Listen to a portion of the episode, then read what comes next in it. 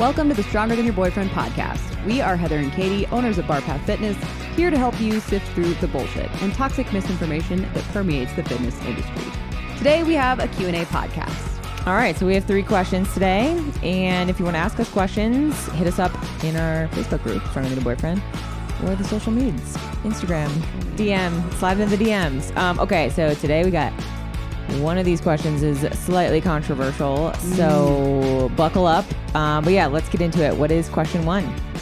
Uh, okay, what is your opinion on seed slash vegetable oils? There's so much controversy over this topic. So yeah, so there is. Um, let's just first and foremost break down like what what oils are included in the vegetable seed oil category. So generally, we're talking about canola oil, soybean, safflower, grapeseed, rice bran, rice bran, and sunflower oil. I feel like there's, a couple. More. Oh, there's like 20 more. There's probably Rapeseed, like rapeseed. Uh, I can't think of all of them. There's Grapes. a Oh, lot. said Just grapeseed. Google it. Um, so essentially, these oils are polyunsaturated fatty acids. So I'm not going to get into the ratio today of like how much saturated fat, how much polyunsaturated fat, and mono uh, monounsaturated fat you should be eating. But that's generally the vegetable oil oils are in the the polyunsaturated fat category. So all right, let's get let's hit with the research. Heather. Okay, wait, question. answer. baby. Does yeah, maybe. Does this mean that okay, so you know how like avocado oil yes um it comes from the actual fruit. yes. And seed vegetable oil means seed oil, which means it comes from the seed. Y- Well, yeah. So essentially, they're like taking, from what I understand of it, they're taking the, the either the seed of a of a fruit or, well, yeah, basically, I guess um, seeds are only in fruits, but taking the seed or the type of vegetable or whatever, and they're doing some crazy chemical process, basically in a lab. Yeah. To, to, to get Right. oil out of it because if you think about it like avocados are a very fatty fatty substance in nature, right? So you can extract oil from it because it's pretty fatty. Same thing with coconut. It's a very it's a it's basically a fat source, right? A vegetable or a seed, they aren't fat sources. They don't have very much if any fat in them, so they have to basically take these these uh, seeds or vegetables or whatever through this process to chemically engineer the oil from it. And to me, it doesn't sound that great, but let's, yeah, so that's kind of the difference, right? So I would just think of like the other types of oil, like the butter and the avocado oil, coconut oil, um, what am I missing? Olive oil, like those fats, which I like to call like the quote unquote good oils to use, which we'll get into. Um, like think of it like, okay, is this a fatty substance in nature that they're extracting oil from? So, Okay. I like that. Cool. All right. So, all right, I'm going to start with the research now. Okay. So, let me start by saying there is currently no peer reviewed peer reviewed evidence or trial that absolutely proves that seed oils are be- are just terrible for you, right? However, in the last decade, consumption of seed oils in America has drastically increased. The intake of these omega 6 vegetable oils, particularly soybean oil, uh, started to increase in the US in the early 1900s at a time when like butter and lard was kind of on the decline. Meanwhile, rates of chronic inflammatory diseases like heart disease, asthma, cancer, diabetes, etc., have increased dramatically. While people have been told to decrease meat and saturated fats for all these different health reasons, and now they're replacing it with seed oils. So that's kind of the correlation that people are looking at. But like I said, there there have been studies that have linked canola oil and other vegetable oils to these inflammatory diseases, heart disease, Alzheimer's, etc. However, there there are a lot of theories and a lot of links. That doesn't mean causation, right? The reality is we don't have long-term randomized human trials that look at this increased consumption of vegetable oil over 20 to 50 years, nor can we say without a doubt that vegetable oil is the thing that is killing us, right? Yeah. So a, point on that, like the this is why it, there there really is no research showing this, but we're gonna get into our opinions in in a minute. But also, when the vegetable oil and seed oil um, rates of consumption were on the the rise, also like people start started to get more sedentary and we started to eat more processed foods which do include a lot of these seed oils but we can't definitively say okay yeah it's the vegetable oils killing us like a lot of these fitness instagram instagram people like to to you know make reels about right? Like they're these people kind of pick and cherry pick these studies to to to kind of support their points. However like it, there it's probably my my theory is it's probably part of the problem i don't think it's the sole problem but again let's get back to, to what you're saying I so. personally feel like it's a big part of the problem. But I- yeah, again, I do too. how I feel when I eat them. Yes. And the fact of how they're made and that they're in everything. Right. Yes. So they are everywhere. It takes a long time to find out the damage that something could be causing. Right. And depending on who is backing that product, Yup. who's funding that product, it could take longer for that research to actually come out. So our stance on vegetable oils is proceed with caution. Right. You can see how things like canola oil are created um, if you go online and just Google it. Right you can see the impact on the earth and on the land when we farm acres upon acres of this stuff and then put it through these giant processing plants and create oil. And you can determine for yourself if ingesting this many seeds and one tablespoon of oil is a good idea. Yeah, like these oils were literally invented for machines. And then America figured out that they were cheap and decided to put them in every single processed slash packaged food and fat uh, product and in fast food restaurants as well, right? Like, I guess they figured out they were cheap and figured out that we wouldn't die immediately if we would eat them, right? So, like Heather said, like our opinion is that we personally do, uh, we personally try to avoid them at home because we cook probably 90, 95% of the time at home, right? So if we, like if we were consuming them regularly, like if we were just using canola oil to cook or whatever, and then a meta-analysis comes out 30 years later showing it causes X detriment to your health, well, if we just keep avoiding them, then we don't have to worry about that potential danger for, you know, in the years to come, right? Um, that we don't like quite know exist yet, if if there are any. But just kind of like basic logic, I it doesn't personally when I consume them, which usually happens to be when we got to eat, right? Like they're pretty much everywhere. You can't really avoid it. Um, I know you found this cool app that show there is an app. Yeah, Um, that I will have to find it. It's pretty new. But Yeah. It's called, oh, I forget what it's called. I'll look it up while you're talking. But anyways, what it yeah, the app like basically shows you like this restaurant only uses vegetable oil. This restaurant, like our favorite restaurant in Denver, shout out Just Be Kitchen, they only use coconut and olive oil to cook their food in. So on the app, it'll just be like this restaurant, you're safe or whatever. So it's kind of cool, but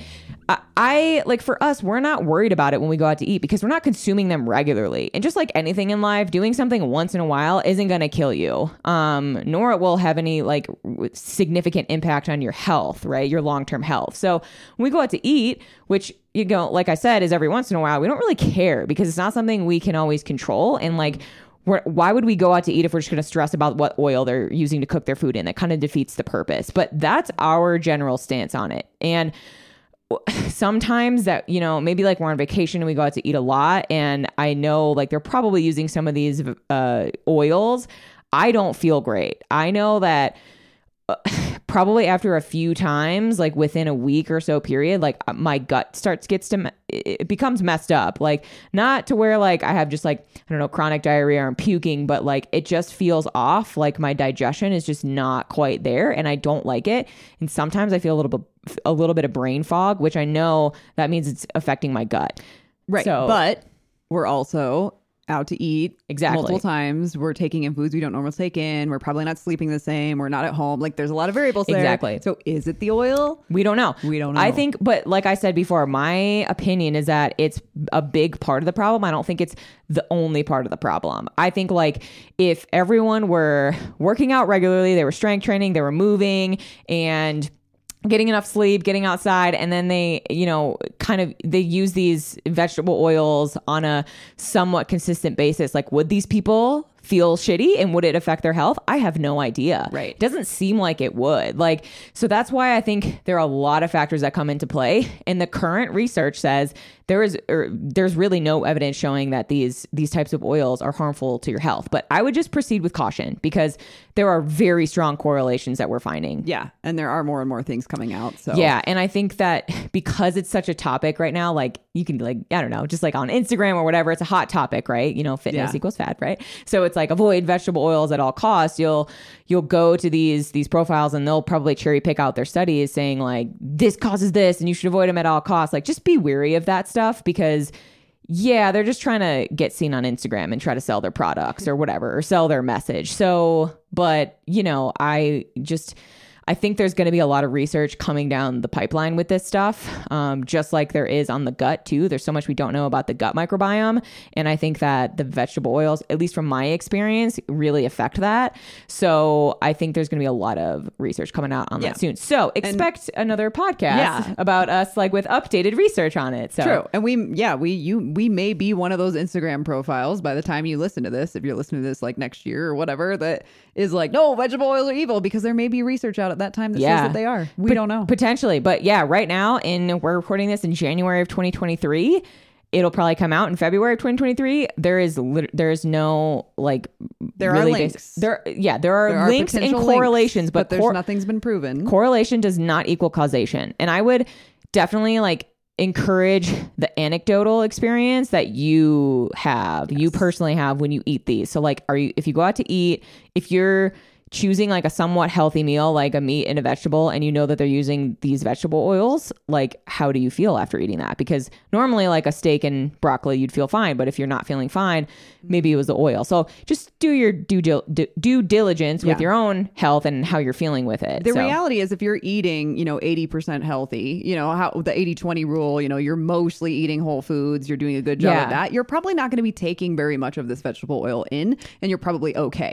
But if you're eating a lot of processed food, it's in everything. It's in Yeah. bread, it's in chips, it's in it's in a lot Yeah. of things. So just be wary. Yeah, like I would if you do eat a lot of processed food, well, first of all, I would encourage you to to slowly not do that to slowly Right, eat a lot more of whole foods but if you are like let's say maybe you're going to the you're going on a trip and you want to buy some packaged foods to take with you or whatever just read your labels um and i just think why not avoid it because if you can control it that's what i'm saying. Because Mm-hmm. you can that you you'll find products that taste just as good if they use avocado oil like heather's chips. Love my like because those are somewhat consistent in this house, household. She we make it a point to make sure that they're made with olive well now avocado oil um just to ensure that like okay there's at least no vegetable oil and you might not feel the extra detriments of the vegetable oil along with the fried chips. So it's you know focus on what you can control and that's just our opinion. Like if we're gonna buy a processed food like we're gonna look at the label and make sure there's no vegetable oil in it because we're gonna basically save up our tolerance when we go out to eat and we can't control it. So mm-hmm. Yeah Okay. all right cool, Cool. Enough on that question. All right. I'm sure We'll come back gonna it, some, for We're sure. gonna get some comments on it. I'm sure. Oh, yeah. Okay. Calm down, everyone. Question number two: What is an exercise you swear made a huge difference in your results? Okay, so this is a personal question. This is kind of fun. Um, for me, I feel like it's ha- training handstands and pull-ups. Like, I feel like for most people, I'm guessing it's going to be like barbell back squats and deadlifts with a full range of motion because of that CNS benefit and the muscle building benefits of both. But I basically since I started training, I was doing those movements. So yeah, I initially saw like the huge difference it made in my results, but I guess more recently, within the past, I guess like four years, it's been the handstand and the pull up training. Like, I just have never felt that strong in my upper body, which I know a, a lot of women feel like that.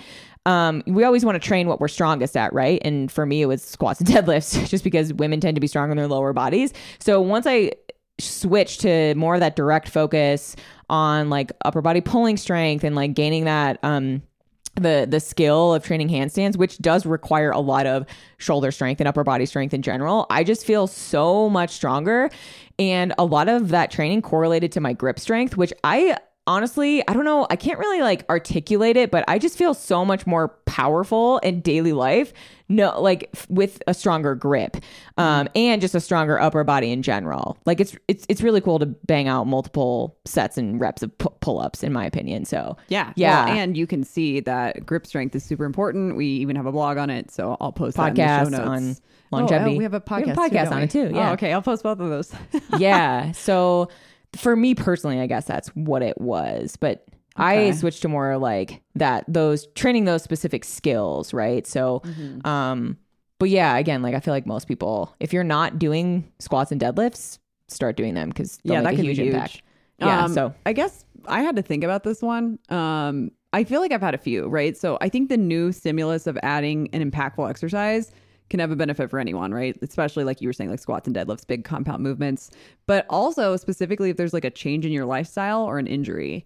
So, for instance, I like sit a lot now, like a lot. Yeah. I'm on my She computer does. a lot. And I found that I have to do more glute focused movement before I do like hinging movements. So I, I really have to prime my glutes for deadlifts or anything that's going to irritate my sciatic nerve or my, my spinal issues that I've had. I've, I've had back issues in the past. I know I've talked about them on the podcast.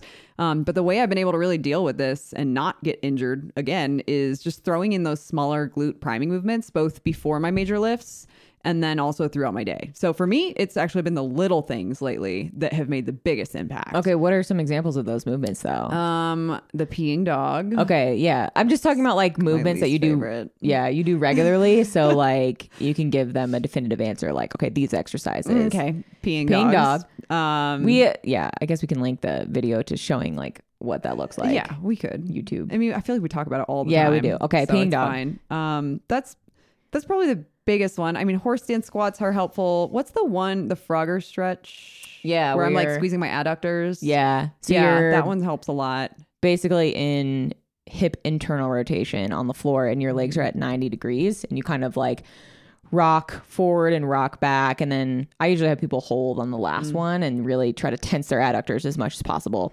Really opens up that groin area. Yeah, I've also been playing around with various hip extension movements Yeah. to figure out which one I feel the most. So I'm Yeah. still working on that. Yeah, I think moral of the story for this question is I think that probably changes throughout Yeah. your training career because like I said in the beginning, like doing just barbell back squats and deadlifts and getting good at those like made a huge difference in my strength and physique. Mm-hmm. But then like I competed in powerlifting, so I was doing those all the time. And then when I kind of shift to the style of training I'm doing now, like holy shit, like I just feel really awesome and powerful, being Yeah. really strong in the upper body. Yeah.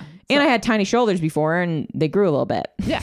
Yeah. So, yeah. Totally. from that. Your calves have grown a little bit too. Have Remember they? were tiny? I don't think they I mean, they're still not big, but they're not tiny. Thanks. Shots fired. you can only uh. say that because you know I can't come back at you with an insult because you have big calves. I've always had big calves.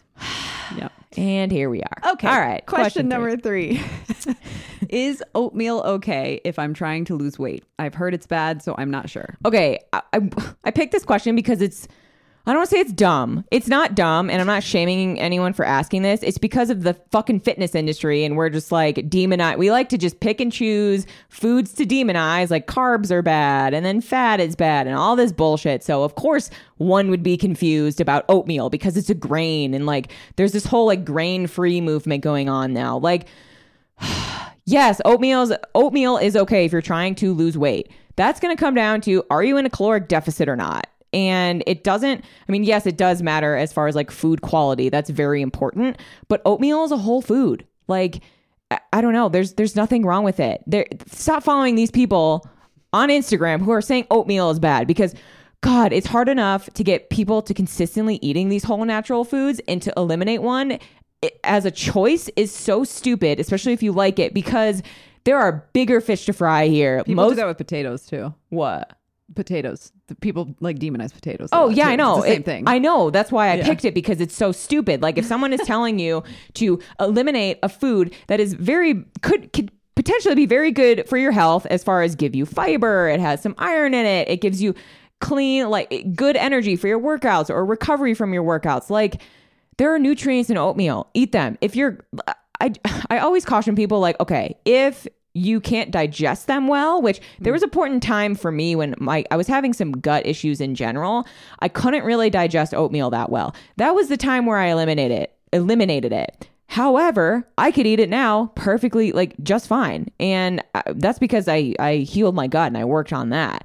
But like, I don't know. It's just if you love it and your stomach doesn't hurt and you're not noticing any other negatives from eating oatmeal, then please just fucking eat it and unfollow all of those people who say potatoes are bad, who say oatmeal is bad, Egg- like uh, egg yolks. egg. What? Who says egg yolks are bad? Oh, this, well, haven't I we don't got pa- gotten any- past no, that? I think we have now, but there's Well, still some bodybuilders out I, f- there. I feel like now on the other end, it's like people say egg whites are bad because there's like really no nutrients in it. I'm like, Oh. what the fuck? Shut the fuck up, people, because there's protein in it. And then, yes, eat the whole egg.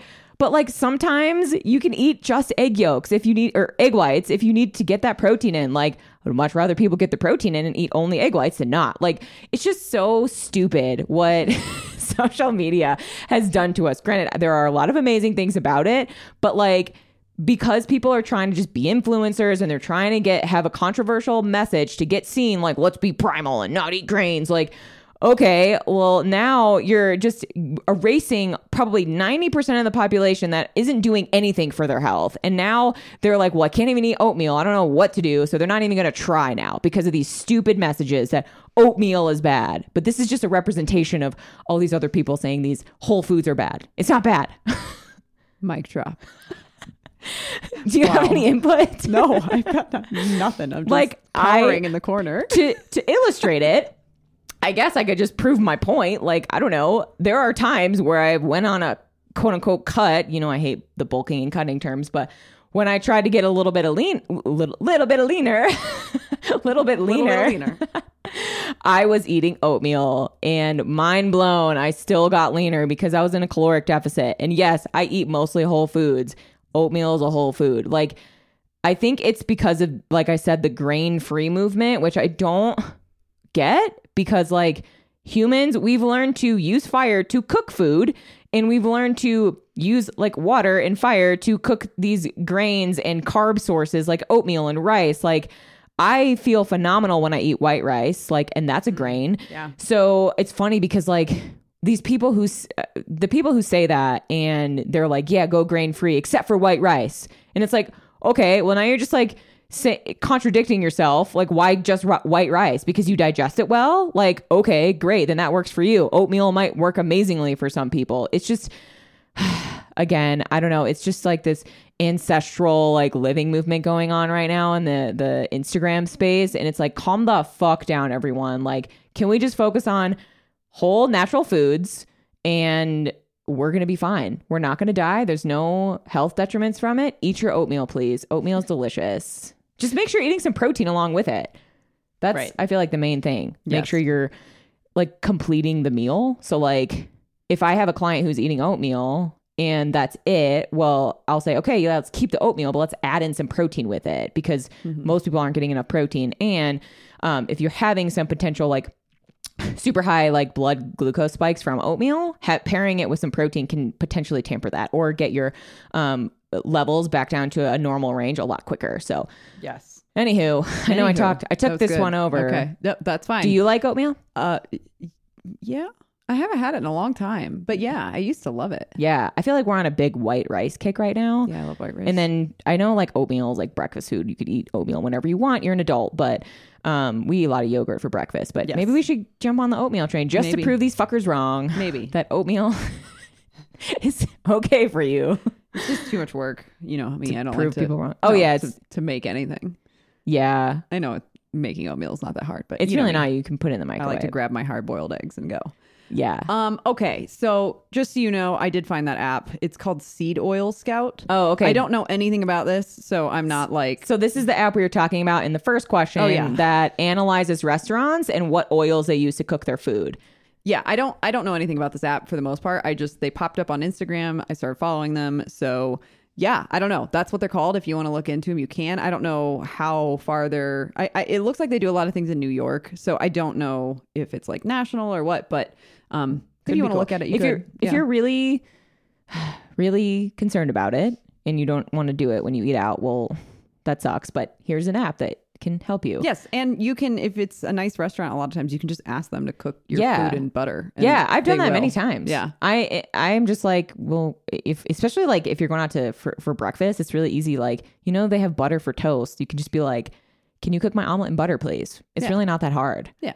So, all right, moral of the story for this Q&A, um, be cautious with your vegetable oil intake, but I wouldn't stress too much about it and eat your fucking oatmeal. Carbs aren't bad for you. Please eat carbs. Um, I don't remember what the second second question one, was. Oh, not as important. not as big of a rant. Cool. So not as impactful. Okay, awesome. Well, thanks for tuning in. yeah, if you like, Like this podcast, for Katie to please- rant. If you like me ranting, please give us a five star review. Please rate this podcast because it helps it get seen, and Yes. we're really trying to grow this motherfucker. Yes, we are. All right. Okay. Awesome. Thanks. Peace out.